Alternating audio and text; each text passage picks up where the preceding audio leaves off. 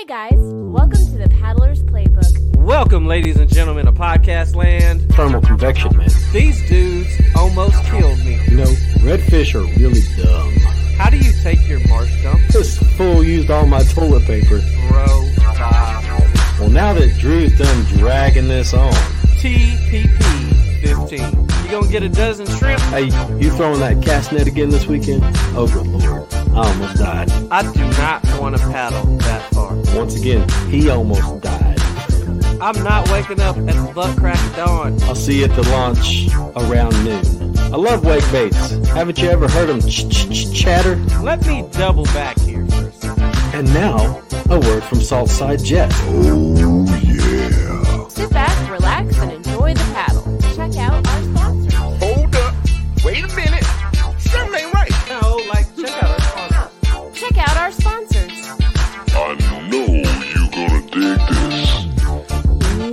Ladies and gentlemen, to Podcast Land. I'm your host, Drew Turner. I'm here with my co host, Chris Lewis, and this is another edition of the Paddler's Playbook coming to you live from the Mariner Sales Studio.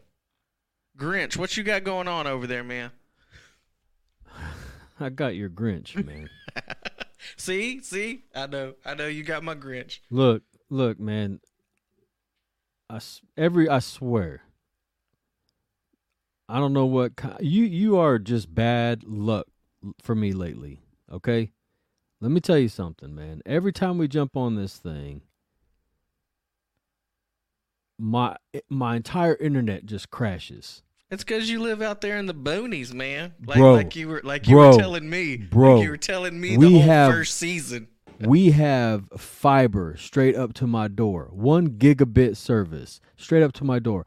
I'm streaming usually I'm usually download speeds of excess of 600 megabits per second. That's ridiculous.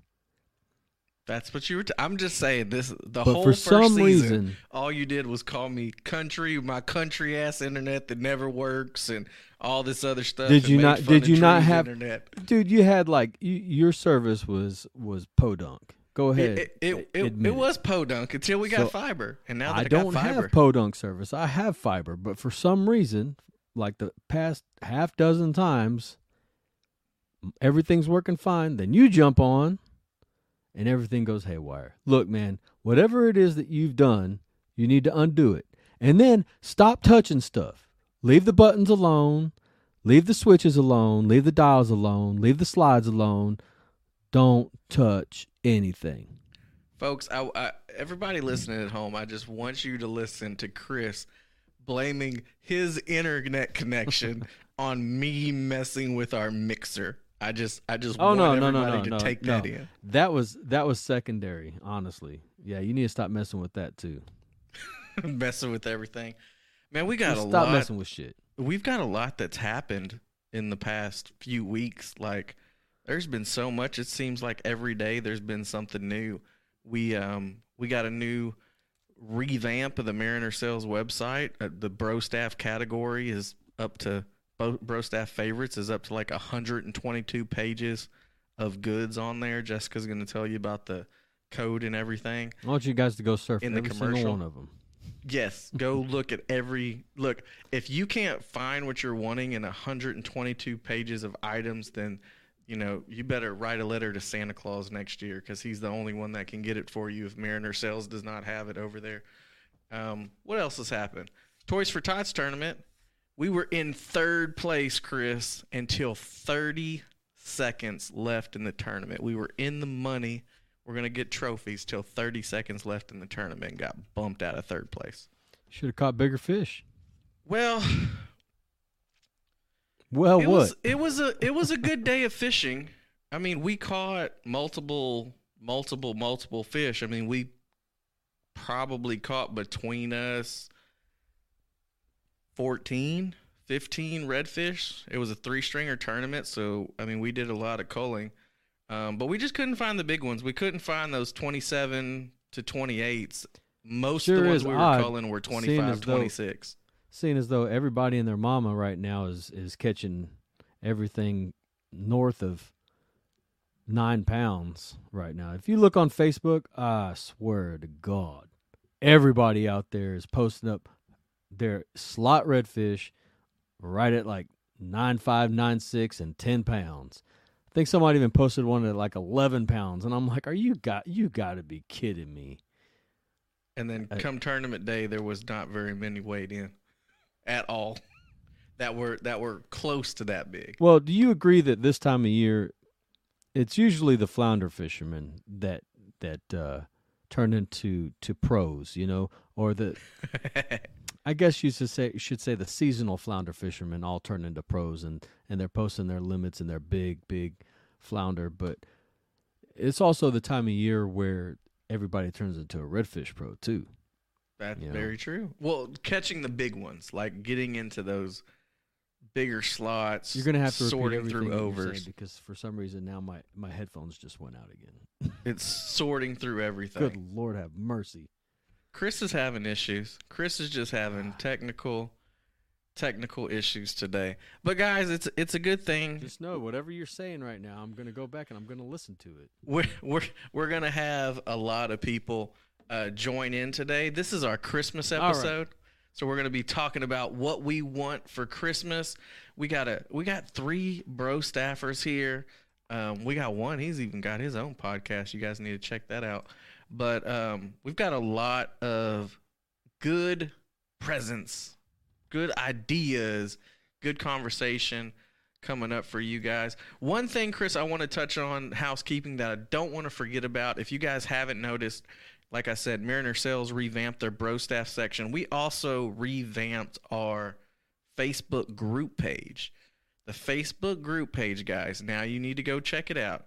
It is the Red Fish Network. Go check out the new group. We're not allowing sal- sales posts. There's no spam. It is strictly going to be kayak talk, gear talk, fishing talk. I mean, it's it's just going to be a whole lot of conversation, not a whole lot of stuff that you see in some of those other groups where you have to sort through 20 different YouTube videos. And when I say like we're not allowing any sales posts or spam or anything, I almost had to lay the hammer down on my brother who he's a moderator in the group and did a sale post today. So I had to I had to say, "Hey, no, bro. Bro, that that post is declined. We are removing your post to sell your Texas Power Paddle. We, we got to we got to get that out of here." So nobody's allowed to post in there unless you're posting about fishing, kayaking, questions, not sales, not YouTube, not ads. Um, it's just going to be a post for good conversation. Nice, nice little community, the Redfish Network. So go ahead, check that out. I know we can grow that fast because we have a great number of listeners compared to who is a part of that group. So if you download this episode, make sure you go down grow, download that group on Facebook. Chris, you got anything else you want to talk about in this intro? I want to talk about um no. I No. we'll wait. Wait till later. All right, I'm going to send it over to Jess. This is usually where Chris says, Thank you for all that great information. But Chris's mic is muted, so I'll go ahead and say it. Thank That's you not for at that. all what I say. But just so, just so you know, man, um, when you hit mute on your mic, the audio from Just went dead. So cross your fingers. That's in there. It's not. Okay. We'll go back to it. Ready? No, no. Move on. You can cut it in. Don't do it. Hey, bro staff, the Christmas season has arrived. And your elf has been watching. And Mariner Sales and Paddler's Playbook have teamed up to give you a whole new shopping experience. The Bro Staff Favorites section has been totally revamped with amazing new finds just in time to get them under your tree. And you can do it all at a very merry discount by entering the promo code BROSTAFF at checkout and save on these must have items. Christmas is a season for overeating. You sure have been overeating. Thanks.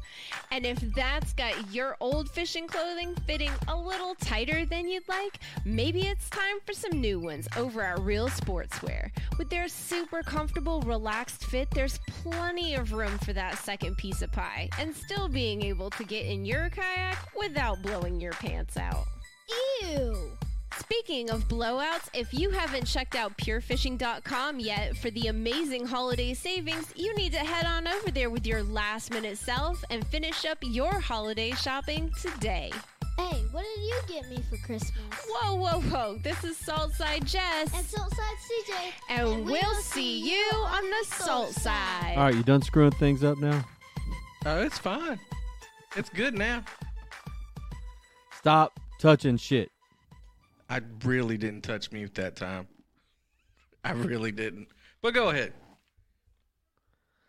So what's on your agenda here, Drew? You got three guys sitting here in the backstage, and you know you're gonna you're gonna make them sit there and listen to one another the whole time. You might as well just bring all three of them on at the same time, and they can just comment on each other while while Big Daddy Pez.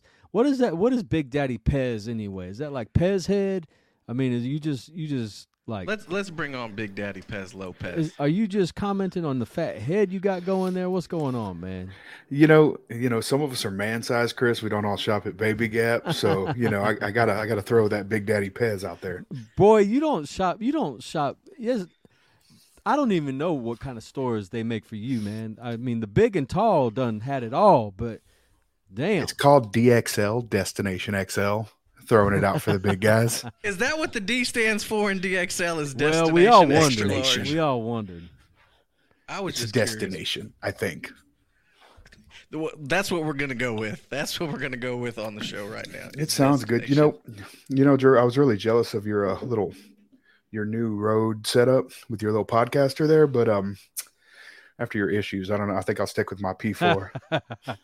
Hey, hey, th- there's The there's man not can't keep his hands out of the buttons. the That's only, me too. That's why I'm gonna stick with this one. the- look, you know what you guys need to do. So sit back, relax, and enjoy the paddle. You need to sit back, relax, and enjoy the paddle a little bit. Okay. I've got I've got this under control. I don't know why I muted earlier. That doesn't make any sense. I didn't even hit mute. But we got Mr. Lopez on here, and what we did was we, we put out a little post on the Redfish Network asking if anybody was available tonight because we want to know. Like th- we, me and Chris can talk about what's on our Christmas list all the time, but we want to know what is on the Bro Staff's wish list. And these fellas were like, "Yeah, we'll come on and talk." Uh, Big Daddy, what is on your Christmas list, man? I need some lights for my PA, and I need a streamlined electronic system. So I've, I've been looking. We talked earlier. I've been looking at the FPV power station because I want everything streamlined. I'm a big kind of streamlined guy, but I want the lights too because this year I'm, I'm going to try. I, I do a lot of bow hunting, so I'm going to try to bow fish for a gar off my kayak. And the best time to do that's at night. What kind of So- lights are you talking about? You're talking about just like bow and stern lights? You're talking about like um, more like a gigging setup? So, yes, all of the above, plus a light bar in front because I also duck hunt out of my kayak. All the lights. You want? I want to be the lights. day. I want to be and- the sun coming down. And we didn't talk about this except for when I said, "Hey, you want to come on?" Um, but you were already talking about you were looking into the FPV uh, Power Hub, guys. If you don't know what the FPV Power Hub is, it is a a hub that will connect to your battery, and then it has six different. Uh, Chris, help me out. I want to say an outlet coming out of it, but that's not. There's six outlets. pigtails coming out. I think you have four switches and two are constant on. Yeah, two are constant, on, and you have a remote control, Yeah. so you can hook up those lights that you're talking about, and when daylight comes, you don't have to mess around with unplugging anything. You don't have to mess around with any switches getting wet. You have a tiny little remote that's in your hand, and all you have to do is press a button, and it cuts those lights off. Um, exactly. I- and, and I run a power pole anyway, so I can just hang it on the same lanyard. yes, and you can probably run your power pole to the constant one because you're I- going to be using that all the time. Man, look, you want to know something about that remote? Don't don't be hanging it off your lanyard with your power pole remote. Is it going to interfere? Interference? No, no, I'm not. I'm not concerned about that. You need to put it somewhere where it can stay dry, somewhere where it doesn't get um, in contact with with salt water. Um, it's not a piece of equipment that I'm not talking shit about FPV and saying that it's bad, okay? Because I have one myself, but I'm just saying it's not a power pole remote, so don't treat it as such. It's a little more delicate.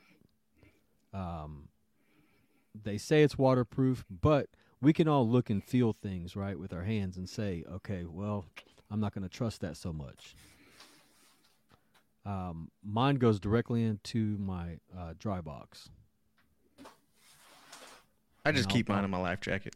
and I'll pull it out of that dry box whenever I need it. Yeah, I keep mine on my little life jacket. And the only thing I really use it for is to turn my 360 light on and off, so I don't have to unplug anything. Just hit Yeah, A, that'd probably be mine. Would probably sit in the hatch in the front of me, the little Yeah. square hatch. There you just go. sit right there in front of you. And um, I love the little system, especially. I mean, you can even run uh, So two are- of them, a couple batteries, so you can have a whole you can have a whole spotlight system, you fish finders, everything off of off of that that hub. You're you plan on running bow and stern lights like a supernova set. Yeah, kind of like Okay. Supernova set. So you're gonna have bow and stern lights, and you plan on having probably some internal lights as well. Um, I went kind of particular with the way that my lights are set up using the hub, and so my bow and my stern can be turned on and off independently, and my interior lights can be turned on and off independently. So you have four channels that you can turn on and off independently. But then you have those constant ons, and one of those constant ons you're probably going to end up connecting to maybe um, do you use GPS or fish finder? Yeah, I got a fish finder. Yeah, well, make sure that you order the voltage regulator as well. That is a very important part to that uh, integral setup. Um, that way, your fish finder will always see a constant 12 volts. So where does the regulator go? Does it go between the hub and the fish finder? Yes. Okay. Yeah, you can put it right between your uh, lead that's coming from your fish finder to the connection for the power hub. Yeah, and I know that BerleyPro makes a really nice mount system for the PA that mounts in the back hatch, and you can run, I think, two 17 and a half amp batteries. Yeah, and that um, that power hub comes with the six pigtails uh, for the the male end. You know, Um, sorry, man. Um, I want to touch on that BerleyPro thing before we get off of that. Also, check out Tim Percy's um, PA battery hub station. He has a hub station that is built for um, the PA, and it holds your batteries. It holds the hub state, the um, the hub, the FPV power hub. Um, it holds all the wires nice and neatly. It's all. I mean, it's already pre configured, so that all you have to do is plug everything in. Yeah, you're gonna have to message me that one because I want to see that. That's pretty sweet. convenient. It is pretty nice, and Chris- it is available at Mariner Sales. Chris, I have a question for you What's your? because I know you've done the research on this and you you've taken some courses. Um, do kayaks have to have navigation lights if they have an electric motor? Um. All right. So this is this is a topic that has gone round and round, and Coast Guard will tell you that you do not. Um, Texas Parks and Wildlife. Some will tell you you do. Some will tell you you do not. So you watch baseball, right? Yes. All right. So there's such thing as a judgment call. Right. Mhm.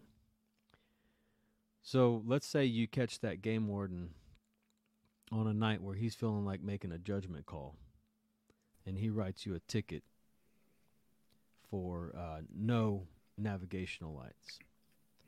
You can fight that in court, okay? Because the law states that you must have a lantern at the ready to A avoid signaling any type device, of- right? yeah, it specifically says actually it says a torch. Okay. Now that's that's the Coast Guard Coast Guard regulations. Okay, Texas Parks and Wildlife refers back to the Coast Guard regulations, although Coast Guard regulations state that your your inshore laws trump Coast Guard regulations. So, what I what I typically tell people to do, do not ever try to mimic a boat as a kayak. Because you cannot move as fast as a boat. You If cannot someone move thinks as fast as a boat. Plus, let's say somebody doesn't get it right. Okay, if you're on a boat, the lights that are on a boat are specific. Um, they create a characteristic that tells the person that views those lights what is happening with that boat. Okay. At uh, and I can't remember off the top of my head the actual degrees, but I think it's 225 degrees. Split that in half, it's 112.5. Um, each light, your red and your green light, are only visible at 112.5 degrees. And your stern light, your your white light, is typically well, most of the time it's an all round white light, right? The 360, yeah. 360 they they yeah they call it all round white light um but on some crafts it's it's not visible at 360 degrees because what's part of that 360 degrees is the 225 from your front lights okay your front navigational lights. Built building all that up into one characteristic will tell the other person that's viewing those lights exactly what's going on with that boat and possibly even tell them uh, not only what direction they're traveling but um, whether it's right and left of, of their bow or uh, their port side or or starboard side. So if you want to put lights on a kayak i say go extreme. Go funky.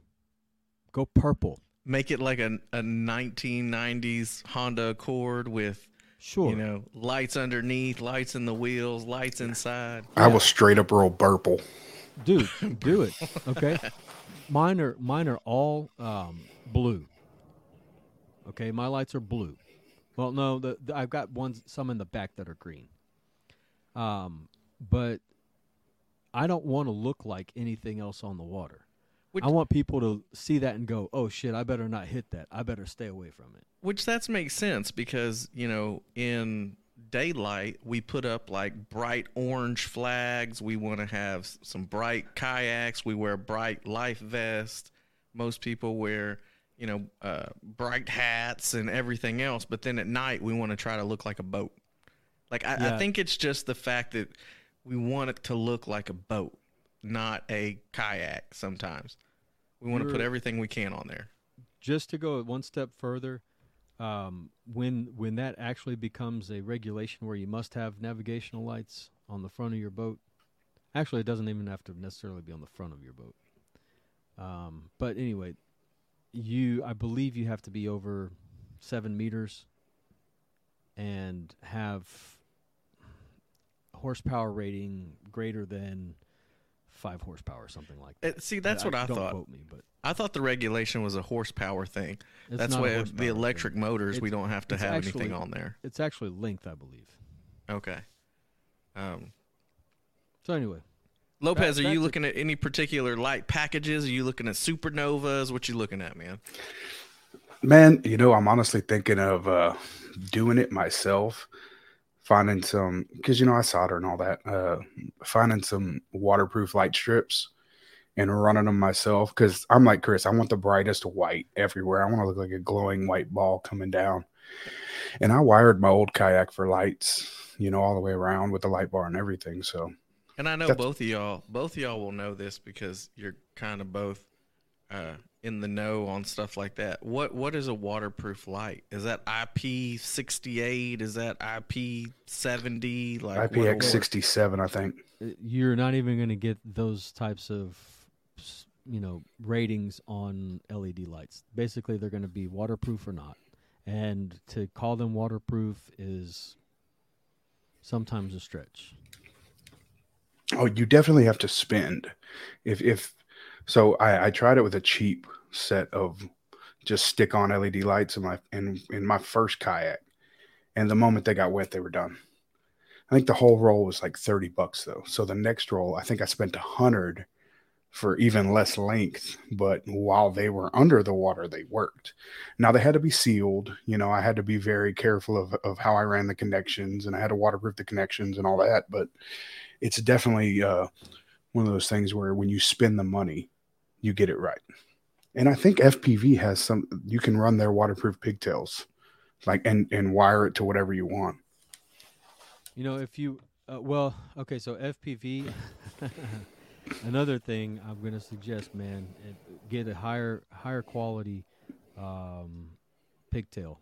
Okay, what they're using is uh, called the uh, Boogie RV or Bougie RV. That's what I usually call it is Bougie RV, but I think it's actually pronounced Boogie RV. Um, they're okay, but the the metal, um, and this was what what I was going to say about the LEDs, dude, and everybody listening. Um, tinned copper wire is what you're looking for whenever you're building stuff for our environment, which is coastal. Okay. Um, if you want corrosion, absolute corrosion protection, or if you want them to get wet and not freak out on you, a uh, tinned copper wire is what you want. Not bare copper, and not freaking, I don't know, some cheap ass aluminum wire, but tinned copper wire. Um, those bougie RV connectors that they use for the FPV power batteries are really, really freaking like sturdy, um, heavy duty connectors. They're used for uh, like big solar panels that they that they install on houses. Yeah, once you get those suckers plugged in, they are not coming apart. I would suggest something um, a little bit smaller in profile, and just make sure that they're a um, made from copper, uh, tinned copper, and and you should be good. That's just my suggestion. I'm just gonna send you the stuff that I'm looking at, and I'm gonna let you tell me if it's good or not. You're there. You're already There there. you. Po- post it up on the Redfish Network, man. And, We a and conversation going on there, but I I can't guarantee you that I'll engage. Not for at least the next month. Chris is Yeah, Chris is- all I know is is just post your uh, work progress. Post your work progress because that's what I want to see. Ah man, Oh, what you can. How about that? Y- yeah, I was able to share that one little deal. That was that was pretty much it. Super exciting. All right, Mr. Lopez, I'm gonna get you out of here. We're gonna get another bro staff member in here to talk about what is on their Christmas list. I hope uh, Santa brings you Hey, a- a- Pez a head. electrical system, man. Actually, actually, I hope you, uh, you know, undig yourself from that hunting hole that you've created and get back out on the water fishing. Because right now, everybody can become a redfish pro. It'll be soon. It'll be soon. Uh, hunting season's almost over, and I'll be back out there. But I still but- yet to see you catch a fish. So Well, you know, I'm, I'm. They call me the uh, silent assassin because it's only, or it's only very rare that I catch a fish. When I do, it's usually a one really big one that wins money. Ooh, ooh, ooh. I like that. Fish that win money. Yeah, Chris, what have you what have you made me become? I didn't want to tournament fish before, but doing this show with you has made me want to tournament fish more and more. Mr. Lopez, thank you for joining us, man. We're gonna bring on the next member of the bro staff. All right, guys. Pleasure talking with y'all. adios. All right, my man. All right, we got Mr. Jonathan. Jonathan, how you doing tonight, man? I'm doing good. How about yourself? I'm doing good. Have you have you taken a night off from the One Last Cast podcast tonight? Uh, yeah. Um, it's it's kind of tough creating content during the holidays, especially with getting busy and and all that stuff. So Yeah, you know, if you're anything like me, I don't want to. I'm like, I don't want to. I want to just do my holiday shit. And can I'm not a Grinch, Drew. we could we could ta- well i need a cutoff date like give me a cutoff date on when holiday November Chris 1st. begins november okay we're gonna have to do a lot of pre-recording next year. Because guys you're gonna get this episode uh right now. And then we're gonna bring you a special episode. You know we've been on a couple different podcasts. One of them was jonathan's podcast. I was on that one. What we're going to do is I'm going to throw together an episode of segments from me and Chris on guest spots from other podcasts and that's going to be what you guys will get on the 27th on that episode right after Christmas. So I don't have to bother Chris for almost a whole month. Um so he can be less grumpy. Hopefully in another month he'll be less grumpy cuz he'll get everything he wants from his wish list. You can you can call the episodes the best of guests. So There you go. The best of go. guests. There you go. Jonathan, but we brought you on here, man, because you said you posted in the Redfish Network, and you said one of the things you wanted was a quality motor to get you where you wanted to go. That's not what he said. but you He already bought some- it, didn't what you? he had bought for himself. yeah, you already bought the motor, man, didn't you? What, what'd you end up getting? I so if you know me and if you listen to a podcast, I am a I don't like spending money. Um, so um, that was always one of the barriers to having a motor. And I actually you all uh, you also hear me say that I don't I I'm on the fence about the motor, and I'm still kind of on the fence about it. Uh, but recently, I came across a, a Bixby uh, J2 uh, with a battery and everything like that for a really good deal, and I just thought about it and I couldn't turn it down. So I now am an owner of a Bixby motor with the uh, rudder attachment um, and battery, and um, I haven't installed it yet, and I've just been looking at it. And I, to be honest, it's uh, it's actually because of the last couple of tournaments that I've done. There's a lot of stuff that I I, I want to do tournament wise, but I think one of the main things nowadays because there's no secret spots anymore. The big thing is just range. You got to be Um, able to get to the spots now. Yeah, it's just having to be able to get there. Um, and I don't know if I'm going to take that deep dive into tournaments next season. I'm trending toward that, but just seeing going to these tournaments and seeing all of y'all have have motors and being able to get to these, you know, these spots that you know most more than likely a lot of people have fished it. Is just as a kayaker, you normally you would overlook it because it's just so freaking far away. Um, and uh, having that extra push from the motor that just got me to to start start that uh start that process and get the get the the gears turning on it Chris, did it extend your range this year for tournaments having the motor? I only used it in one. Did you? I mean, but did you fish the same spot you would I have fished the if same. Yeah. the same thing? The only I- difference is that I had 25 mile an hour winds. and it was a little easier to get to your spot that day. Yeah. Um, honestly, I think that on the way back from where we were fishing, just a regular Mirage drive would have been better than the motor. yeah Cross It- current or what? No, I was. Um, we were well, yeah. The wind was to our to our side, um, but I can't say that there was a current necessarily. It's just with with the Mirage Drive, you can con- control um, your your your direction, your speed, and the amount of torque that you're putting into your, the oncoming waves. Whereas the motor, you're set to one individual speed, and that's that's it. Now, of course, you can. It varies, you know. You can go up and down. You can slide that that throttle up, go a little faster, bring it a little, you know, bring, bring it down and go a little bit slower. But you're still one speed, and it's not going to react like a, just the Mirage Drive will. As quickly as just stopping your It's just yeah. stopping or speeding up real quick.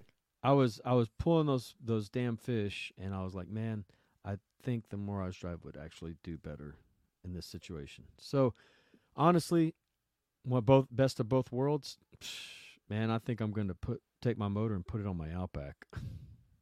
And that's actually the reason why i um uh that i got the motor the way it was is because it came with the rudder adapter. It's on the rudder. Um that way i still have the usage of the drive if i need it. So um Bixby, um, you know that for those that you know don't know what Bixby is, it's more of like a jet drive, or it is a jet drive. it is a jet drive yeah. Um, jet drives are known to not necessarily be, you know, torquey creatures. They're more of a horsepower creature or horsepower creator. Um, so Chris, why is that important in the kayak to to have like the difference between a because I don't know the difference between like a horsepower creature and a torque Okay, creature. Like what like- are, what are they going to give you differently? it's like it's this the situation. It's situational. Okay, so if you're if you're in if you're going down to um, Three Mile Cut hmm and you're in a two wheel drive vehicle, you better get them horses running You got you got to be rolling pretty quickly to get through that to get through that soft mud or But soft. if you have four wheel drive, you can probably stop right in the middle of it, right? you can creep through it. Because you got you got torque to all four wheels, and you can just go ahead and, and crawl them through. Um, when when you're motorized, a prop drive will create more torque than a jet drive, and it's almost like the difference of having two wheel drive versus four wheel drive. So it's it gonna can- grab it's gonna grab water and it's gonna push you. It's gonna get you up and going a little quicker. Man, he he made it seem like you were going to get on plane in a kayak. It's not going to happen. Well, I mean that's what I was thinking in my head, but I knew I I did not need to say get on plane in a kayak. But I'm saying like it'll has a better hole shot. And then, you know, beyond that, you know, if you're just talking like, you know, um, motorized vessels, period, um, the difference between a single prop drive and twin rotating props then brings you from like four wheel drive to six wheel drive. when when you the more props you add, the more you're going to grab water and, and push. So you know, jet drives are fast. Okay, they can move you quickly, but they're not going to be able to move weight efficiently. Once once you get up to moving, you can, You can get you shallower. can hit 'em. You can get shallower than a prop drive. So is that one of the reasons why you know with being in a Hobie, um, you went with the Bixby is because you can you know kind of get it up to good cruising speed just with your feet, and then you can hit that Bixby and kind of Bixby and kind of Yeah. chill, relax, and, and get moving. Yeah, so one of the options I was looking at when it came out was a Texas Power Paddle, um, and I, like you said, your brother has one on sale, and I was looking at that one too. um, uh, For sale, not on sale. yeah, it's for sale. Yes, um, and uh, and uh, uh, one of the drawbacks to that, the one that he was uh, particularly um, selling, is the it it was on the transducer plate, um, and that would that kind of you know I was worried about messing with the transducer and electronics. Um, I just wanted an option where I could still utilize the the pedal drive, where I you can make the fine tune adjustments that you need to. Um, for me, there are areas that I fish that to be more efficient to fish them, I have to I'll fish an area and I'll literally instead of paddling an extra two miles down, it's easier for me just to pack up the vehicle and go, um, and drive to another a Wait. different launch spot. Did you say two miles? Yeah, it's it's it's not a lot. No, it's that's a very short distance. 2 I'm miles is nothing. beat you, man. If no, you're, I if I know. about that. no, it's two miles, but it's easier for me to pack up and go drive to a different launch to go to that two to the second mile and launch there than to just paddle over there. Um, but uh, actually, here here's a better example. So that one day uh, during that tournament, that was 30 miles an hour. I limit we limit Curtis and I eliminated so much water because of the wind. Um, and I think having the motor as an option uh, could have opened up some op, you know, could have opened up some more water to us, uh, or at least to me, because obviously Curtis doesn't have a motor, but it would open up some options for me um, that I wouldn't have otherwise considered just because I have that ability. Um, because like by 11, o- 11, 12 o'clock, our legs are shot, just constantly working into that that current and working against it. So Curtis is a big tennis player. His legs should have been good to go all day long. that's what I said too. But uh, you know, but they were not. Chris, I, I've got some. I've got some motor questions for you, and I know Bill Nye the Science Guy definitely has the answers to these because I do not. Well, I want to know something about the Bixie real quick. So it's it's on your rudder. correct.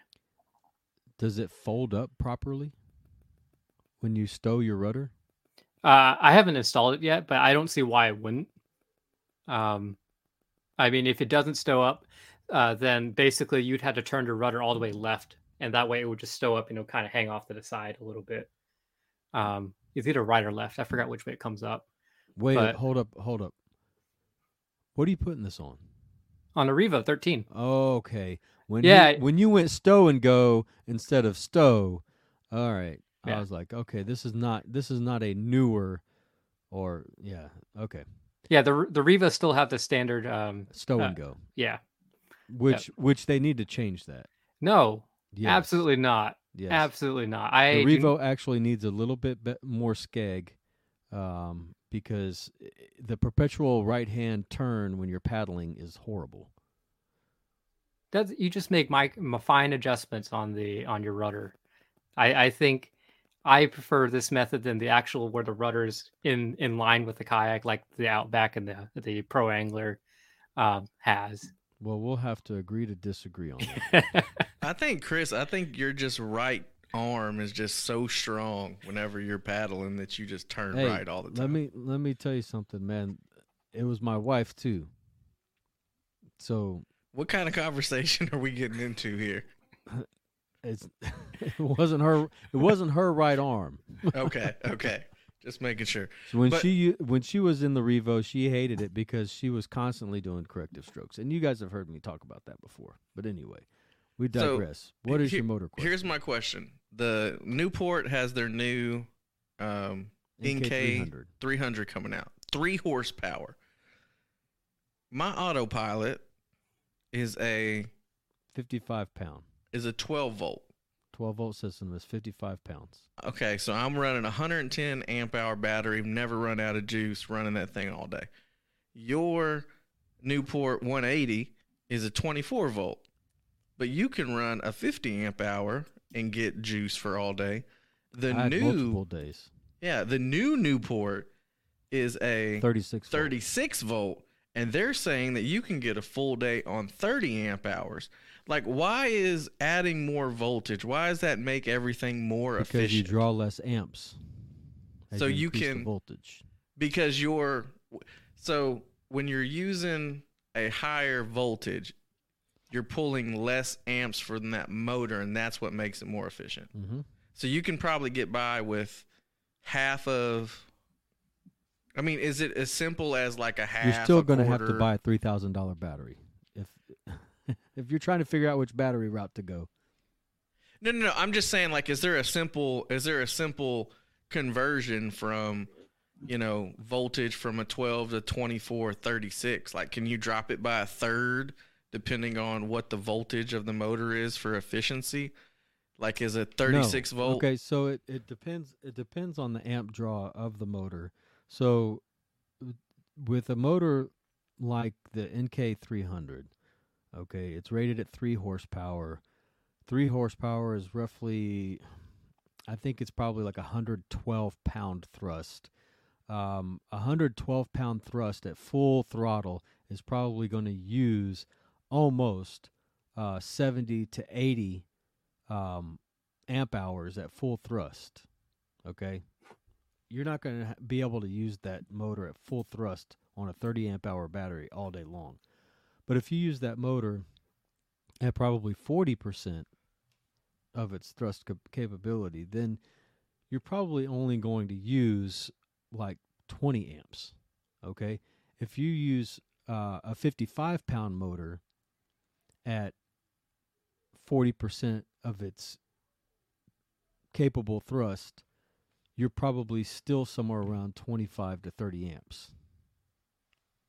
so it's more just about the amp draw of the motor than it is anything else It is. okay do you think we're going to see more and more go to a 36 volt system and batteries are going to start to go down in price This will probably look.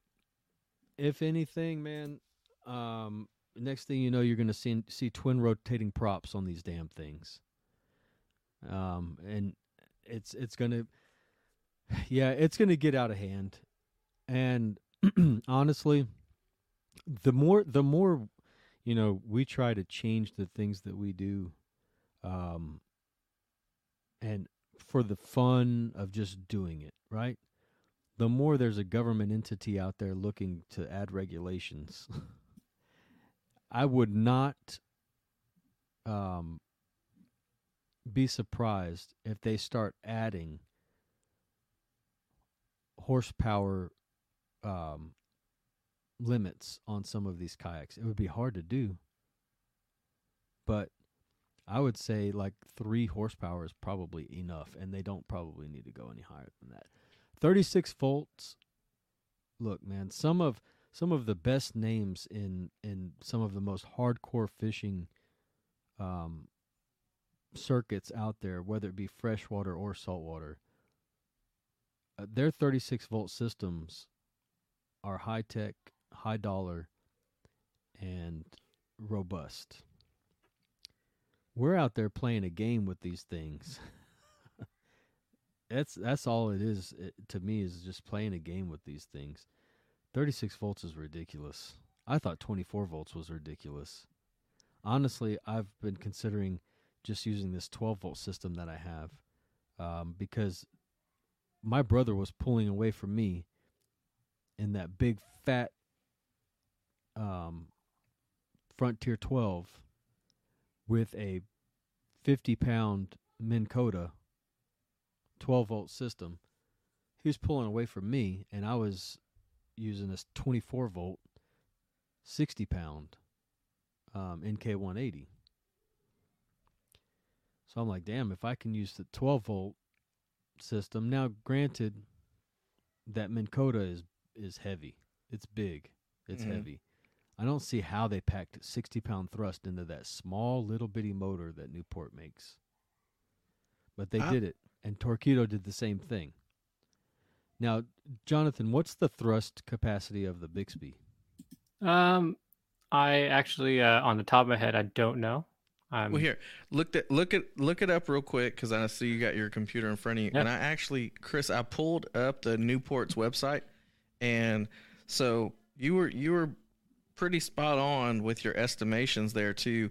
Um, I listened to another podcast where they had the uh, one of the guys from Newport on, and he was talking about how wattage is more important than anything else. Bro, wattage and and amp hours are directly It's the same thing, right? it, you can convert them the it's never going to change. Math Okay. is it math never changes and it never lies. Okay. So, So I'm guessing so this would be max amp draw as well as max wattage because it has the different ranges here. So on Newport's website it says that if you're using like a 12 foot kayak with one person and a 30 amp hour lithium battery on a calm day, if you're pulling 1100 watts, which I'm guessing is the top speed, you will get one hour and 10 minutes of use and you'll be able to go 6.76 miles. That's full With- thrust. Yeah, that's full thrust with a with a 60 amp hour battery. Now it drops down to 300 watts. You're going to get four hours of use, and you're going to have a 17.7 mile range. And again, this is all on a 30 amp hour battery. And then if you drop it down to 40 watts, you can get up to 30 hours of runtime and 66 miles, which is the very top range. But I'm guessing that's like 40 watts. I'm guessing that's rabbit speed. I'm guessing that's in between rabbit and turtle, and then I'm guessing that's turtle. Dude, uh at 40 watts, that is less than 4% of your capable thrust. And it seems like you're going pretty slow if it takes you 30 hours to go 66 miles. I mean, you're at what, two point something miles an hour? That's trolling speed. I could pat, I could pedal faster, faster than that. Yeah. Yeah, but you won't be you won't be as as tired. Yeah, that's true. Uh, yeah, so uh, according to the website, it's uh, 32 pounds uh, thrust for the. Uh, Okay. for- for I was thinking it was 30 pounds. So Yeah. thirty, thirty-two 30 32 pounds of thrust. So that's that's right in line with the Texas Power Paddle, I Mhm. think. Um so you're probably going to be, you know, well Revo you might you might actually get some decent speed out of it and you won't be too too concerned about torque. The the Texas Power Paddle does not move the Outback all that great like 2.6 miles an hour um is like the max speed that you're going to get out of that thing. Yeah, their their little chart that they have here, um, they has it has the Hobie Outback with a load of 265 pounds. Your top speed is five and a half miles an hour, but runtime is only one point one and a quarter hour. Um, I I think that with this chart here, it's like more in line with either like a Vibe Sea Ghost or a Viking Pro Fish. Um, and the load here is like 265, 250. I'm not, my load isn't that much. Um, because you downsize on the kayak all the time, and you're looking at with a Viking Pro Fish six and a half miles an hour at a one and a quarter mile uh, hours and uh, five and a half miles per hour at one and a quarter for the vibe. So when I was just looking at that, I was like, that obviously you don't run it on full power all the time. So No, that's like the worst thing you can do. Yeah. First off, it's going to generate heat. Heat robs power. Um, it's it's not smart. My my daughter almost caught our boat on fire because she was using the stupid trolling motor at you know level ten for like an hour. just rolling. So Oh what is God. a what is a like good I was catching up range? schools. what is a good range though? Like if if in your head you're like I'm getting this motor because I want to go to this spot right here. This spot is 7 miles from the launch. I want to get there as fast as possible. Is that too far to to just hammer down and go? so Because I With- know a lot of people, that's what they're thinking. They're like, Yeah. oh, I can launch here. That's only, you know, that's only 5.7 miles from the launch. I can get there easily now that I got this motor. Yeah, well, five five point seven. You know, I, I I'm comfortable doing that with just a Revo. Um, it, it's uh with, with the with the pedal drive. Um, it's you know we I think the longest trip I ever did in a single day we uh it was Jay Lee and I we did round trip we did like something like 21 miles, um, and you know if you think of, obviously we're fishing the whole time like going place fish and fish area and keep going, but you know that's almost like running a marathon and at the end of the day we were exhausted. Um That's good. yeah. But it was uh, i think for for me it's more of i i think it's just the assist because i can pedal at the same time not heavily but i can pedal while you while, it, while it's going.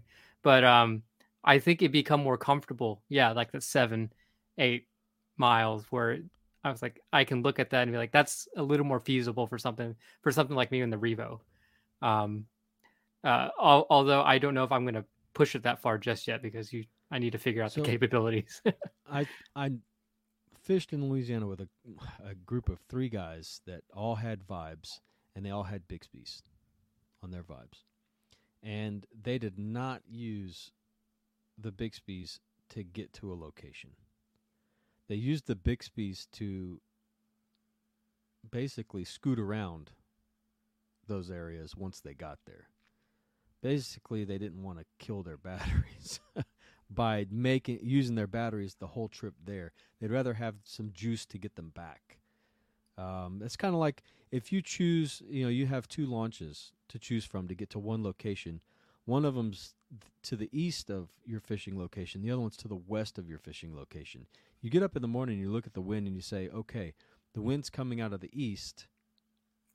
I'd rather have that wind at my back on the way um, back to you know from fishing, that rather than fight the wind. Fight the wind, yeah. Fight the wind to get there, When I'm and then let it let it blow Yeah. you back.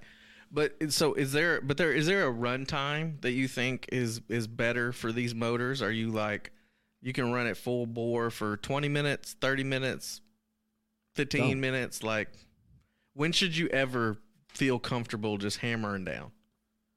When In you need to make a sharp turn. That's it. That's the only time you should run at full speed. I was gonna say like if you in an emergency situation where like there's a gale force windstorm coming and you're trying to get off the water, maybe you could consider doing that. But uh, I, I just for me, I, I know that you're not supposed to run them on full power anyways because because of the uh, um, you're just gonna kill the battery. And now, and like you said, these batteries are expensive too. So, um, I've been I've been horrible to my autopilot. I don't want to admit this because Duke may be listening, but the only time I really run at full speed is when I'm towing like two or three people in back to the launch, and that's probably the worst time to put that much load on a yeah. on a on a battery. But Jonathan, man, we're gonna get out of here. We're gonna get on to the next guest. Chris well, brought before, up something before you drop him off of there, man, let's let's do some math real quick, okay? Because I remembered the conversion. All right. And just since we're we're talking the topic, and I know, you know, the guys waiting backstage, they probably want some education too. Shake your head if you do. We got two head shakes. I, I know All what's right. about to come. You guys know what's So, about to come. In order in order to uh, figure out, you know, the amp and wattage or the amp conversion, it's basic, very very basic math. It is watts divided by volts. Super easy, right?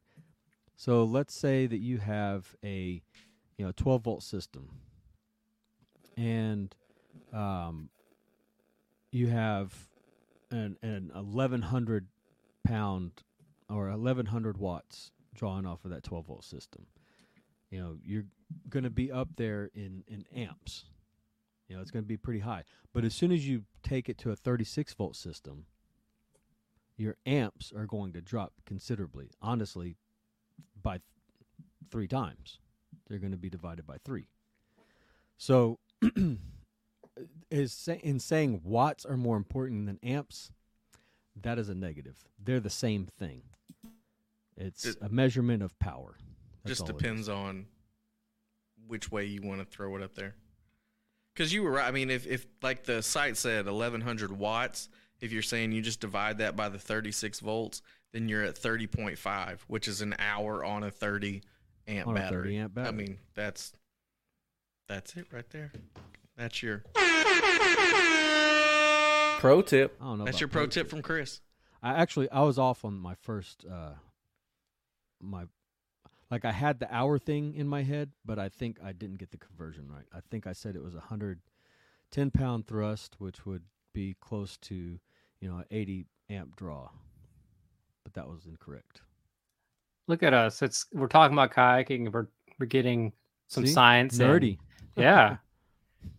You guys are mathing on me. We're gonna have to get Jonathan out of here. Y'all are y'all are getting math nerdy on me. You know, I suck uh, at math, by the way. So you let me let me say this I'm to you, man. I dated a girl in in uh, high school, and a lot of people said, you know, why? How'd you end up with Chris? And she said, because he's the hottest nerd I've ever met. Well, there you go.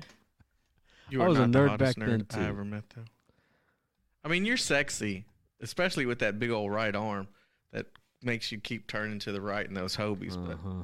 I don't know about the sexiest nerd. But Jonathan, thanks for joining us, man, guys. Check out the one last chan one last cast podcast.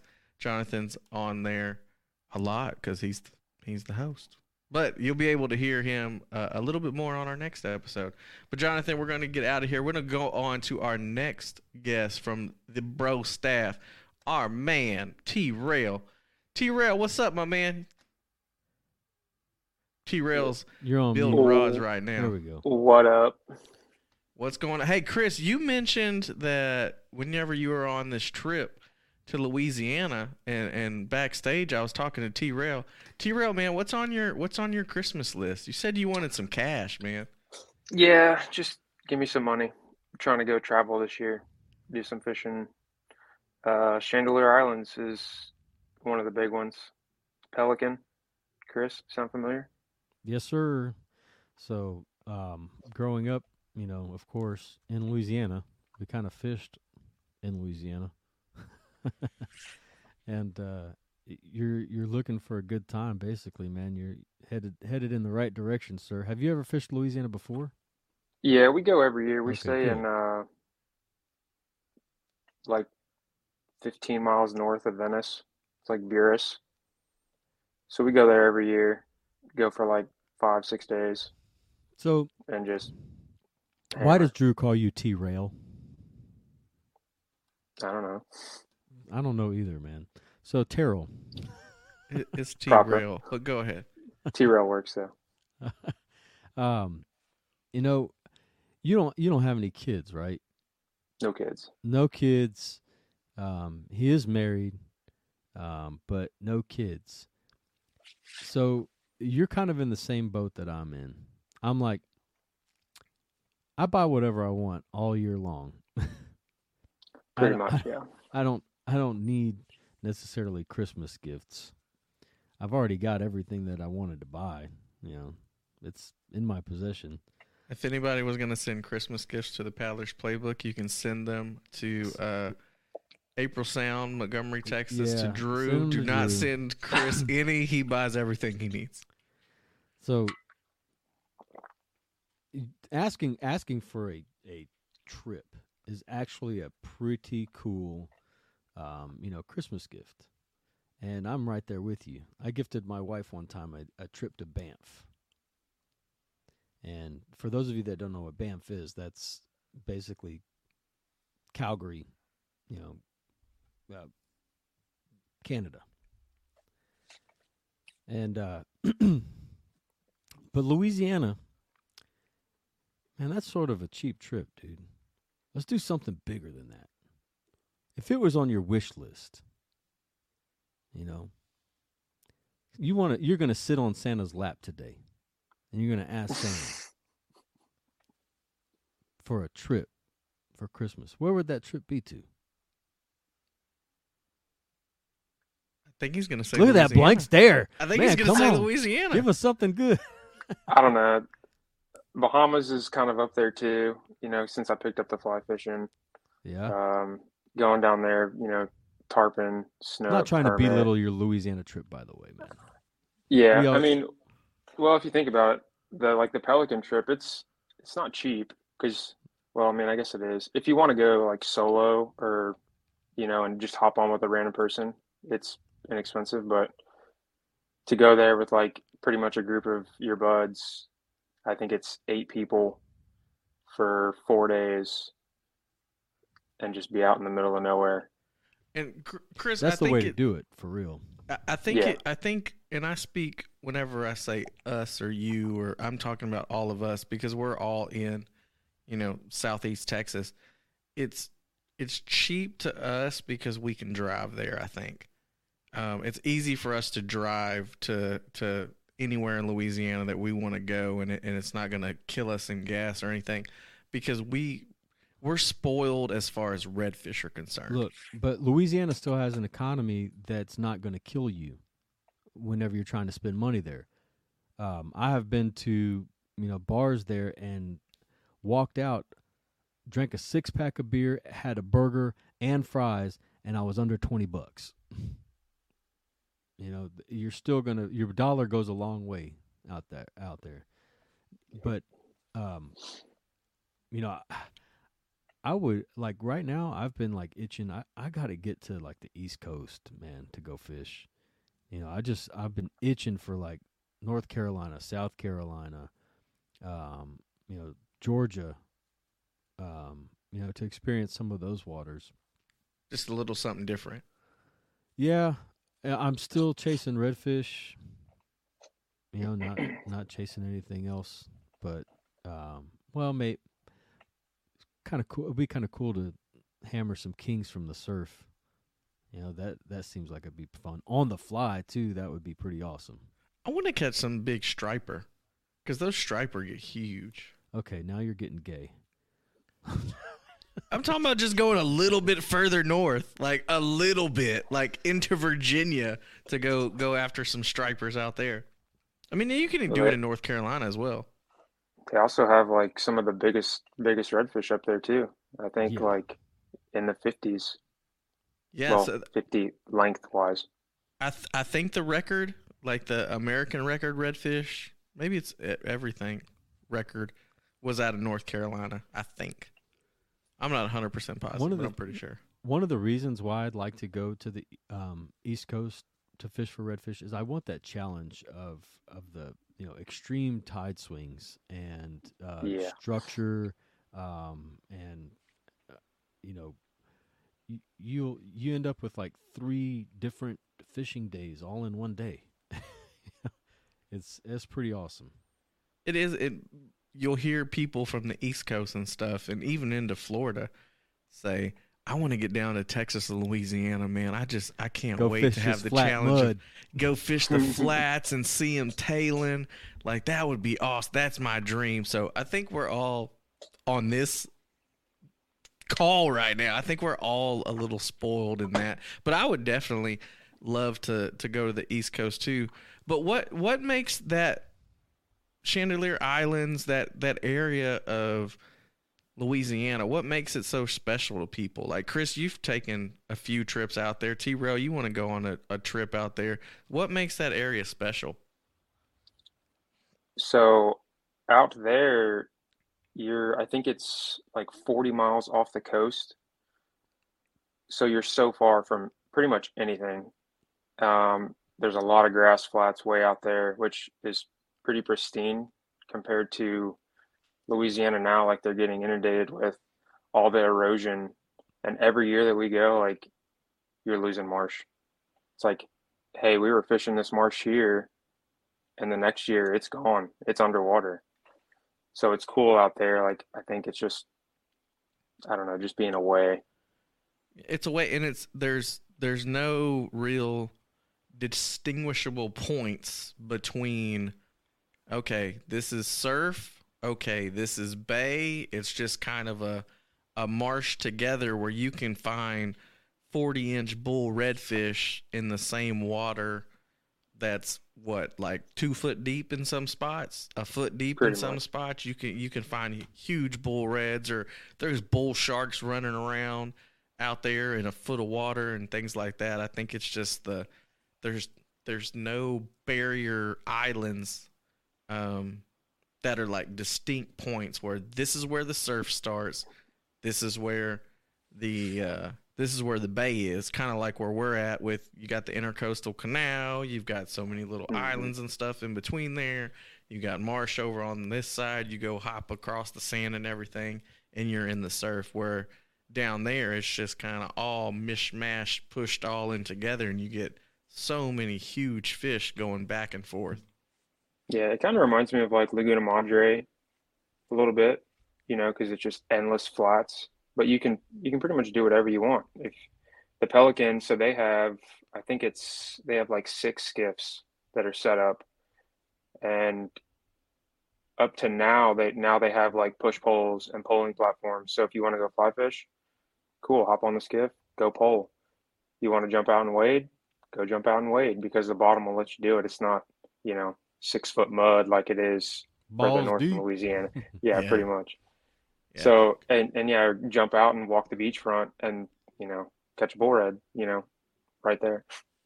Now, Chris, you've you've done a lot of trips like this, Louisiana, Florida, you know, doing doing tournaments. What's the hardest part about planning a trip like this with your boys?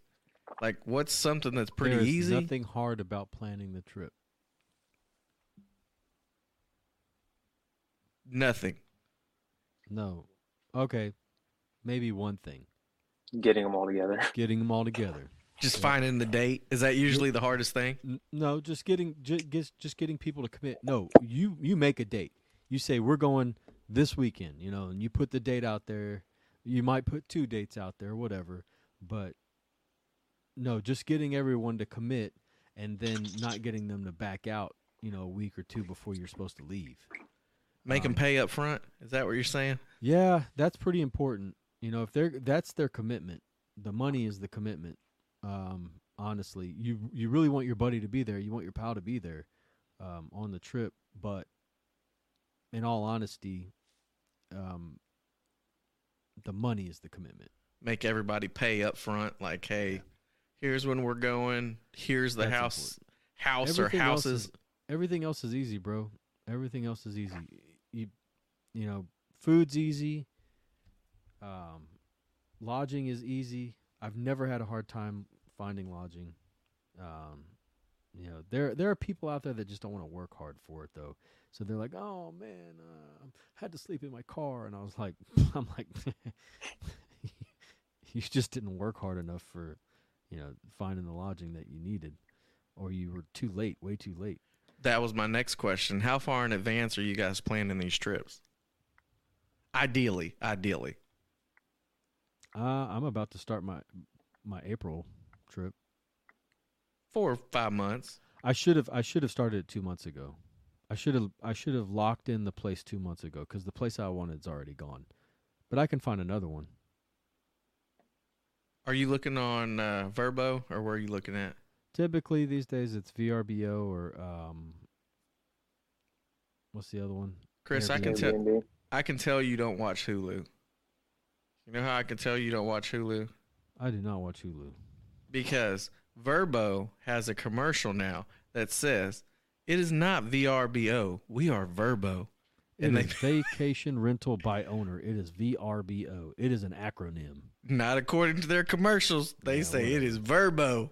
It is not the peas VRBO. I think it's Tom Brady that says it too, and everything he says got, has to be true. oh right? well, if it's Tom Brady, I don't. I mean, oh Skeletor himself. There you go.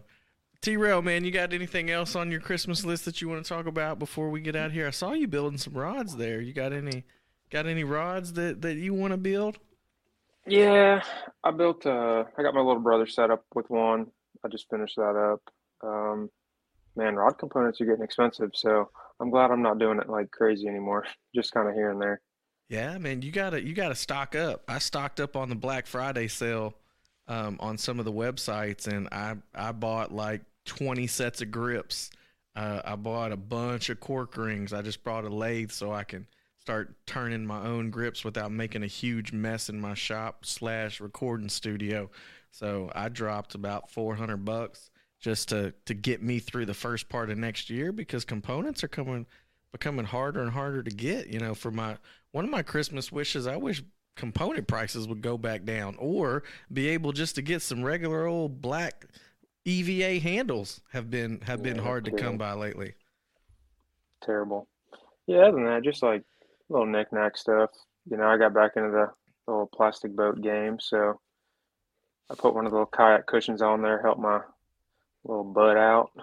Did you buy a new kayak or you just?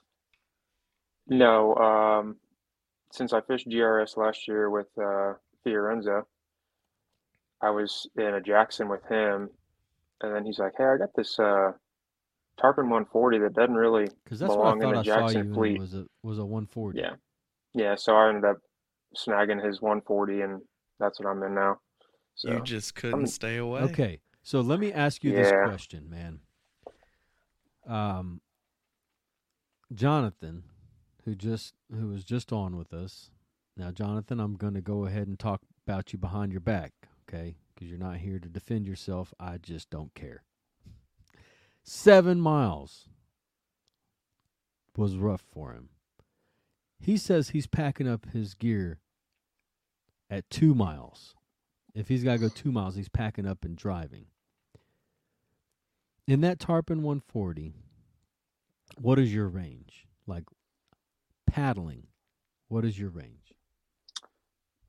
Um, Without so hating be, life. So to be honest, I hadn't. I got it. I don't know, two or three months ago. So I haven't put a ton of time in it yet. But coming from the compasses, the Hobie, fifteen miles, like pretty much. Hey, let's go fishing. Round it's trip? fifteen miles. Yeah, Round trip? All right, cool. and and I'm that's calling, a Hobie. I'm so calling you next time I'm taking my 160 out. done. Yeah, I see the 140 being no problem. I think we've done a couple trips here and there. I think it's like 10 miles. You know, piece of cake. Actually, we, we ought to we ought to go ahead and grab old Esley too because I haven't fished with him in probably like 12 years. It was just Yeah, I've been time. spoiling him. I've been Huh? putting him on the boat. I said I've been spoiling him, putting him on the oh. boat. Oh, okay. Well, uh, usually whenever I take something like the 160 out, I like to go ahead and put in some miles. 15 miles is a good number. Anywhere from 15 to 20 miles round trip is good. So, Yeah. yep, you're going to get a call next time I take it out. How long of a day are you doing at that end though? I mean, you that's not Eight like a seven. That's eight hours. Yeah, six. You know, launch six to at eight hour day. six, back at one, two, something like that. Yeah. For a s- like a Sometimes- sixteen at, for a sixteen mile day. Yeah, just I guess it depends on what the fish are wanting or what they're doing. You know, if it's one of those easy days, you're not running all over the place. I say that's constantly running at two miles an hour, like nonstop. That's a lot of. Hey, It's a lot of moving. those Tarpon 140s and 160s can sustain four to five miles easy. Yeah. Well, no, no, I'm not disagreeing with you. I'm just saying like that seems like a lot of paddling for an eight hour day. Twelve hour Yeah. day, I could I could see doing doing that far, but that's a long way. Did you say twelve hour a- day? Yeah, twelve hour day of fishing. Who the hell's fishing 12 hours? If you're driving two hours to get there, two and a half hours to get there, Well, two Sam, and a half hours Sam back. raised his hand in in the uh, in the studio. Back Let's bring there. Sam on right now. Sam says I'm I'm fishing 12 hours. That's because it takes him 12 hours to get that kayak um, from one side of the marsh to the other. Come on. Hey, no, I kept up with that that uh SS one twenty seven years. I was I was going I was at four percent of my thrust. Hey, I'm in a lifetime. I got I got a little bone to pick with you, Sam. So What'd I do? Toys for Tots tournament. Sam post in the in the Redfish Network group. He's like, "Hey, I'm launching at Louis," and we're like, "Okay, where'd Sam go?" Like we're all hanging out at Louis, and Sam's like, "Oh, I already went back into the marsh, guys. Like I'm I'm gone. Didn't come say hi. Didn't come say what's up. He's just like, I got to get. I just got off work. I need to get to these fish. Screw y'all over there at the tournament. I got to go." Yep. He Yep. was just he was just But it gone. It wasn't it wasn't so much as screw y'all as uh screw paddling back just to paddle back into the marsh. I ain't I ain't doing all that.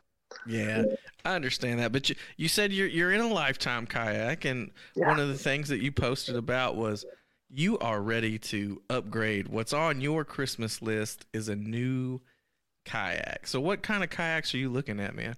What's on your Uh, mind? I'm I'm still back and forth between a, a compass or a uh a 120, an Old Town 120. hmm And are you just trying to make the decision because of the the different drives in them, or what's Yes. what what are your factors? Because The my only bugaboo is is the drives. Uh, I I got to use your brother's compass, and it was nice. I was I was able to drift for the first time in a in a long time. It was nice. Um, but uh, from what I've seen, there's there's a lot of maintenance that comes with those Hobie drives. Um, you you can bend the shafts on them. I, I'm I, I Just don't act like Yeah. a fool. well look, that's that's my problem. Is I I act like a fool. I'm, I bend those shafts all the time. It doesn't hurt me one bit to bend one. Uh, you just take it off and bend it right back.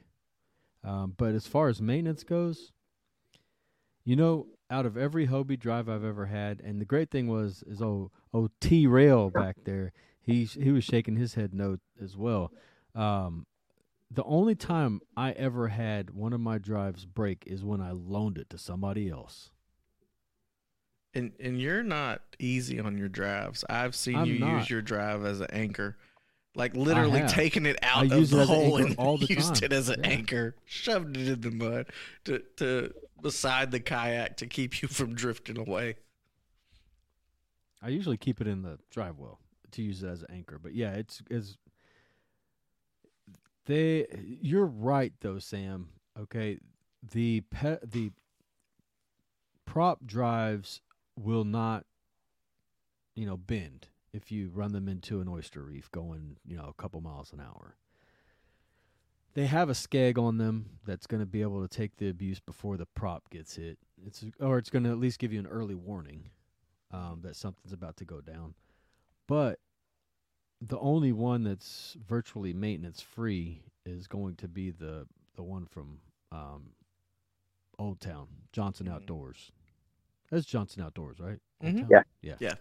yeah. So Johnson Outdoors. So anything anything Johnson Outdoors with that that prop drive um, is going to be virtually maintenance free. So Here, I don't here know, where are they putting it in the Malibu? Uh, Malibu too. Only the Malibu too. Yeah, well, they they turned around and rebranded it as a salty, but yeah, it's the same hole, Mhm. different different color spectrum. and there's just there's not that. I mean, it's a fast boat. I got to Yeah. I got to try it at the demo days for Mariner Sales. It's just there's not a lot of storage on there. There's not a lot of place to put stuff. Um, now I've been in both the Compass. I've been in the Big Water.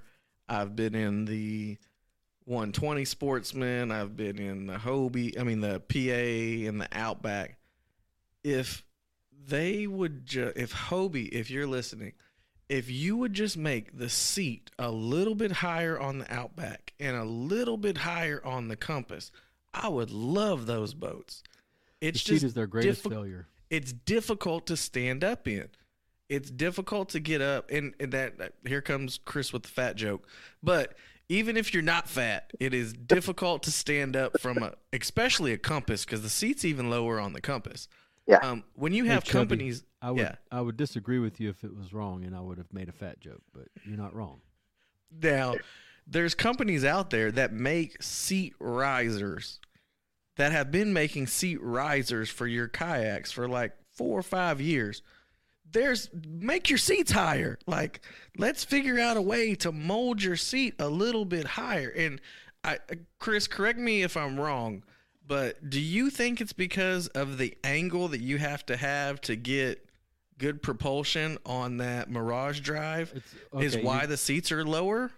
the angle in relationship between the relationship between the drive and the seat height and that angle that has nothing to do with, with the propulsion whether or not you can get you know Well, maybe I didn't say propulsion. Well, well, I'm just talking going about to like lose body you're mechanics. going to lose with that drive with the Mirage drive. Now, look, they have been very careful since the Mirage drive came out to not alter the Mirage drive very much. Okay. The holes, of course, they change every three years. But the drive, they've been very, very careful not to alter that drive. As soon as you start to move the seat up and away from the drive, now you have to start thinking about things like okay, do I need to make the arms longer? Do I need to create an angle or more of an arc, although they already have an arc? Do I have to create more of an arc? Um, you know, do I need to move the uh, drive well, you know, in relationship to the seat? Because they already have all that figured out. It's going to be very hard for them to change the seat. I told you what I did with my Outback. I'm no longer using a seat. Using a cooler. I'm using a cooler. Now, does that hurt your body mechanics? Like, does that bother your hips being up higher whenever No, you're actually- using the pedals? Actually, it's like super efficient, man. Um, the only problem is is that now the drive is is set on like number two, where it used to be set on number four or number five. Five to get down there. Yeah. And I know you're not a huge fan of the. So if um, I keep shrinking, then I'm not going to be able to reach my Mirage drive. Well, I, I know you're a huge fan of the, not a huge fan of the bicycle motion prop drives, but I think that's one reason why I like them is you have a higher vantage point because you actually kind of have to have your seat up higher to be able to use that type of propulsion and get your legs and, and you know your hips aligned with that drive. So that is one of the huge reasons why I know Sam you're you're thinking about the the 120 and you're actually probably going to take my big water out to to see how you like that drive. But that's the reason I like the bicycle motion a little better. The PA is great. Like I love the PA seat and I love the way, you know, it's it's set up body mechanics wise and I can use the PA. It's just such a large boat. I mean, it's just in the wind. It You don't think catches the a lot of is a large boat. The Not the? PDL. The PDL is, I mean, the big water significantly a smaller profile than the than the PA. They still weigh Um, the same. No, not even close. Not the big water PDL. Li- lifetime whole warranty. Now, if you're talking about the the 136 autopilot, yes, it weighs a lot more. That thing's huge. A lot more. Um, and it's easier. It's much easier to paddle the Old Town compared to well, the Old Town, the PDL compared to the PA. But we're not talking about the PA. Let's let's get back to the Compass Outback uh, Sportsman comparison here.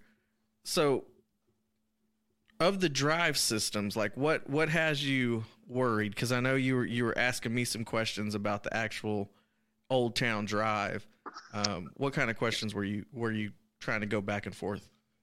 Uh, basically on on how shallow you could get before before you had to lift that drive up in its bracket. You know what I mean? Raise it up before you be able to pull. Yeah, and the you can flutter kick in the Hobies, which that is a that is a big advantage. If, if you ain't got back problems, Well, that's true. I mean, it takes a lot of energy to do do some flutter kicking. A lot. Chris, you're looking up the you're looking up the specs over there. Yep. I want to I want to hear the specs between the the big water. Now T Big Rail, waters, big waters, are about 130 pounds. The Big Water PDL. Yep. 132. And PA, fully fully rigged, 144. That's eight pounds. Jesus. That's a baby. That's Is it not- really 136 pounds? Yeah. See now, I'm, now I'm looking it up. It it paddles 12 times, 100 times better than the PA. I can tell you that for sure. That it it paddles way better. Way way better. Without without the seat in, the PA is 120 pounds. Mm-hmm. And the compass is like sixty something. I Yeah, think. Compass that's one is thing I love about the significantly Compass, lighter. dude. Compass is ridiculous whenever it comes to its weight and its capabilities. Um, when I saw Mark Usick jump on the Devil's River with us in a Compass, I thought he was going to come out of that thing torn to shreds. Do you remember when the Compass came out and everybody was like, why would Hobie make such a piece of crap? Why would they make something so thin and plastic? Why would they make something so weak? No hatches? What the heck? Dude, turns out they were a genius whenever they built that Yeah. boat. I love those things. They paddle good. Man, they paddle really, really well. Um, if you didn't have the drive, if you forgot your drive for the day and you still had your paddle, psh, go fishing because you can paddle that thing ten times better than that that lifetime kayak. Um, it's it's fast, even as a paddle paddle craft. All right, Chris. I, I know why I thought it was so much so much lighter. Because what what did you say the PA was without the seat? 120. One twenty. Okay, so it's 120 without the seat. If you take the drive out of the big water, it's The 95. heavy. Yeah, it's That 95 pounds. Heavy. So uh, when we're when we're moving the PA and the the big water around, like there's a significant weight difference between the two. Like we we make sure if we got to put a kayak on top, it's the it's the big water, and that's Well- a big thing that that Sam you need to you need to think about because you have the forerunner, right? Yeah. So you got a top load. You, you're not running a trailer. You know, a compass may be the right right boat for you because me and Chris have talked about this before. That's one of the biggest things that you have to think about whenever you're buying a kayak is how are you going to transport that sucker? If you have a trailer, heck, you can get an autopilot that weighs 150 freaking pounds. It's going to be easy for you to get it on and off. You just got to lift it up two foot. Now you got to lift your seven, eight foot in the air to get it on top of that forerunner. That's a big. That's a big thing to think about. Are you going to be able to get it up there? Are you going to have to have help? Is your wife going to be yelling at you when you're trying to load everything up at, you know, ten thirty at night, the night before you're supposed to go out, and she's already taking a shower and don't want to go outside because it's muggy outside? She just uh, yells, she just yells about that alarm, man. That thing is, man, that thing's loud. Yeah. thing is loud. It's like 190 decibels. That thing is loud. Uh, no, I, I that's one thing I considered. That's that's why the the sportsman would have been my my next choice. Um, yeah, where it's on the heavier side, it's uh, if I should pull it down the wrong way or not be able to catch it coming down, you know, that lifetime hull warranty would come in handy. You know, uh, a lot of times with Hobies, I see I see people complaining about. I, I'm in a bunch of the Hobie owners groups, and uh, it cracked holes, man. They're, the holes cracked, especially around the seat area in the in these yeah. 2019 and up. The Outbacks, so to me, they're they're standoffs, the kickstands on the seats. Um, you're looking at, Looking at- on the on the- on the on the rear, rear end, end of the, of the seat, seat. You're looking at man, barely. It's like a half inch square. Um, so the pounds per square inch is just enormous. Um, and half of your weight, actually more than half of your weight, is being distributed between those two points. And it's the impact is even greater when you're trying to sit down because it's so low that seat is so low that you're literally slamming into the seat every time you go to sit down That's when a lot of people are breaking them too, right? That's why they're breaking. Yeah. because people are. I had one of mine do it. Yeah, on, and, and on the it's, Outback Uh, Compass, on a Compass. Wow. but they warranted it. Got a brand new one. Yeah, so you know, Hobie had you know how many Hobie warranties they had to take care of whenever they didn't have a freaking lazy chair? Goose egg. Them things were battle proven, man. It's just tough.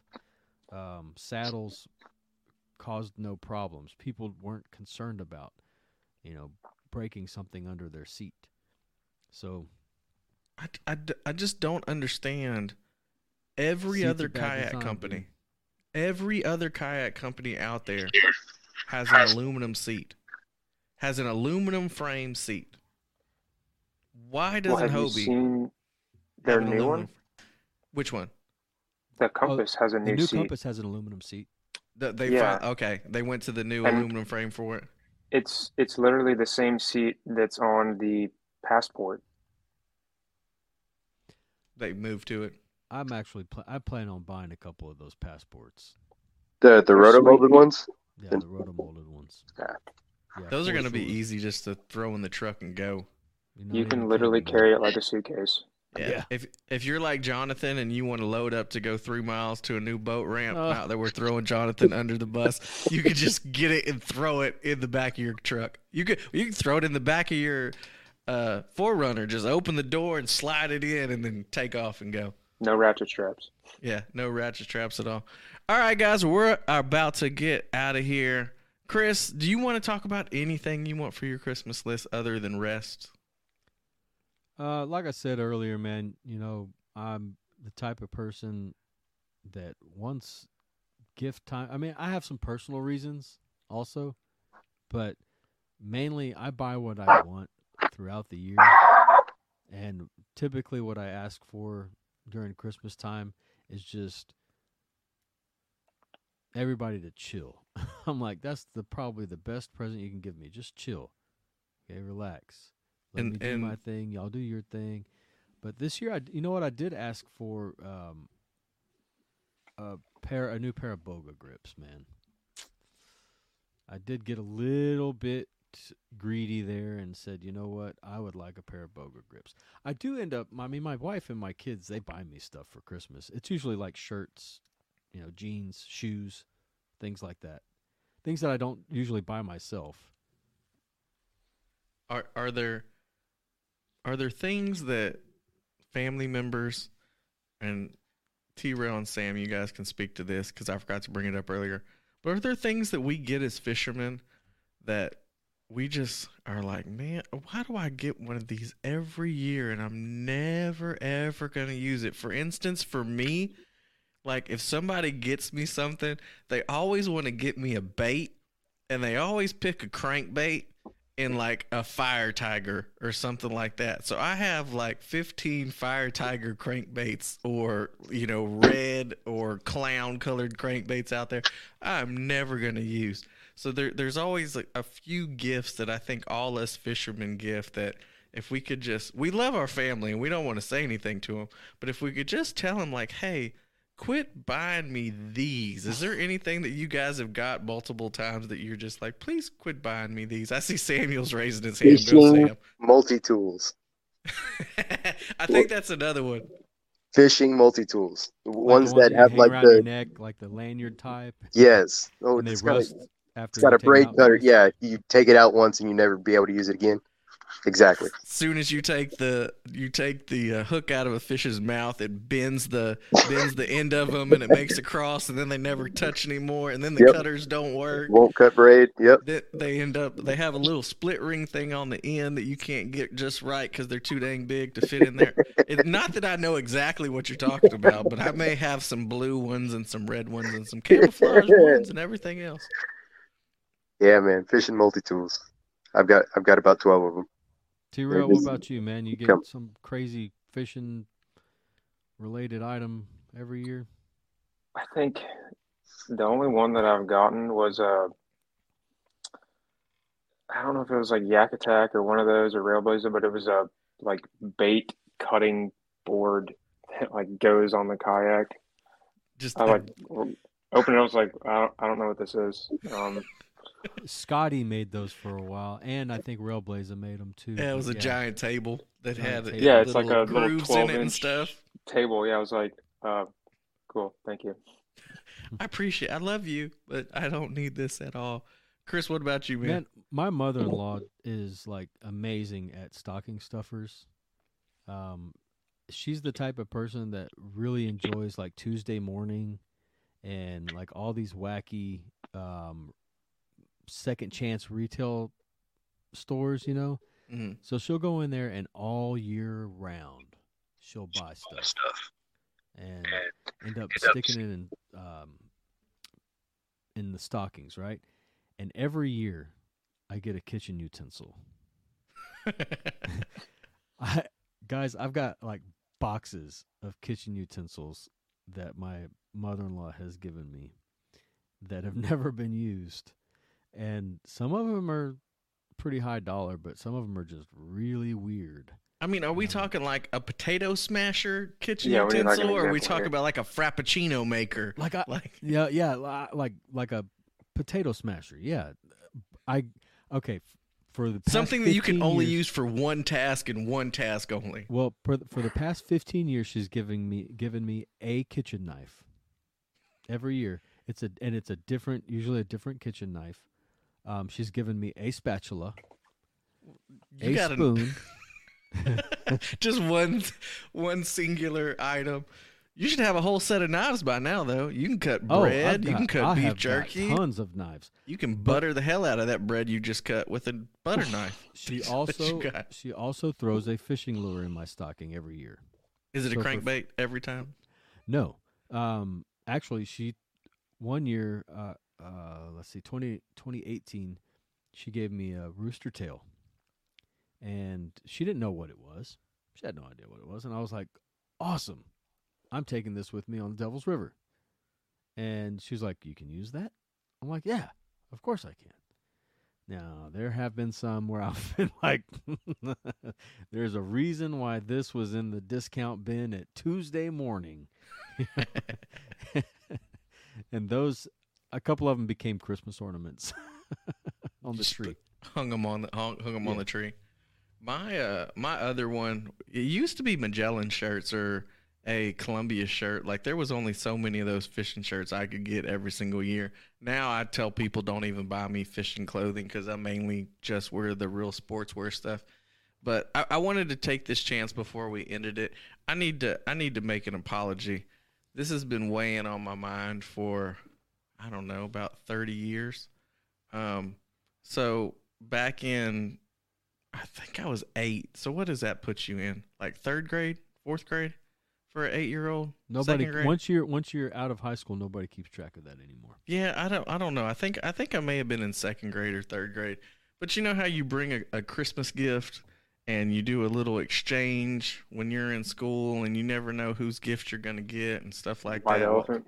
Yeah, it, but it was just for our class. Um, and I like I went and got a Nerf football. I got some football cards. Like I got a, uh, I think I got an Astros hat. Like my gifts were the bomb. And I this went. happened to me too. You're uh, you're about to tell my story, uh, you know, in second grade. My gifts were the bomb. And then I opened up the gift that I got, and I got a pack of socks. As in second grade, I got a pack of socks, and I yelled out for the whole class to hear. I was like, "Who the heck brought a pack of socks?" So I want to apologize because I finally found out who gave me that pack of socks a little later.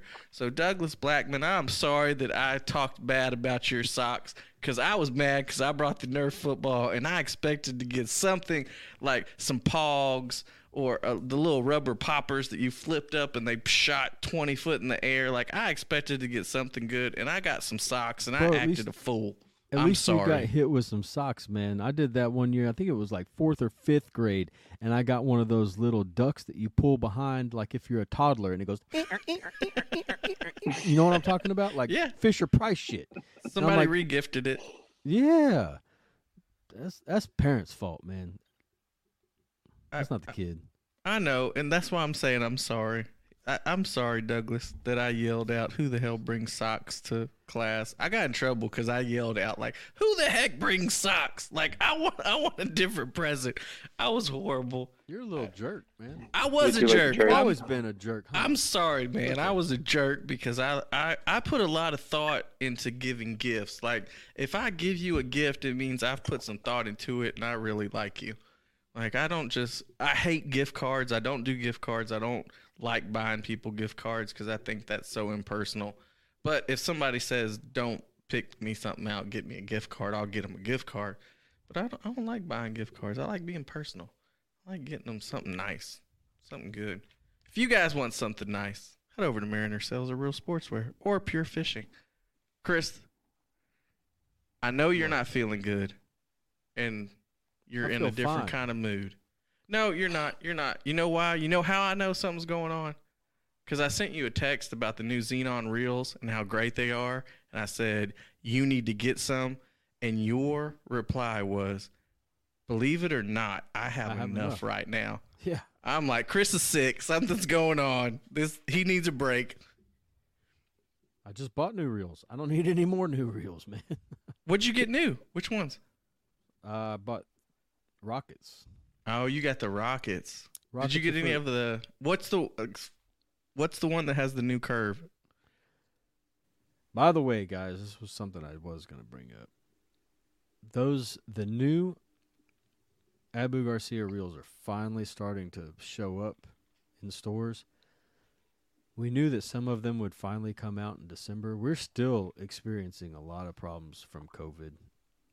Parts are ridiculous. You know, uh, like you guys were saying, building rods, the components have gone up in price considerably.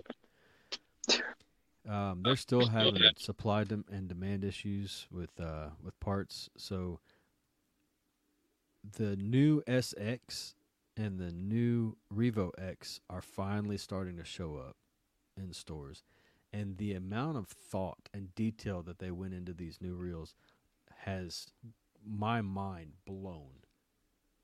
I promise you, if you go pick one up, you will love it. Um, I never thought really of ergonomics being built into a reel, especially if you if you're like an old you know, Curado guy that likes the old greenies, because there was no zero, absolutely no ergonomics built into those damn things at all. Mhm. Um, reels get smaller, thinking that that's an ergonomic increase or an increase in in the ergonomics of the reel. It's not necessarily true. This thing is asym. Their new ones are asymmetrical because your hand that's palming the reel is doing something completely different than your hand that's reeling the reel. And to me, that's ingenious to bring that into the the overall design. And you'll you'll see it, and you'll be like, "Huh? Why haven't they been doing this all this time?"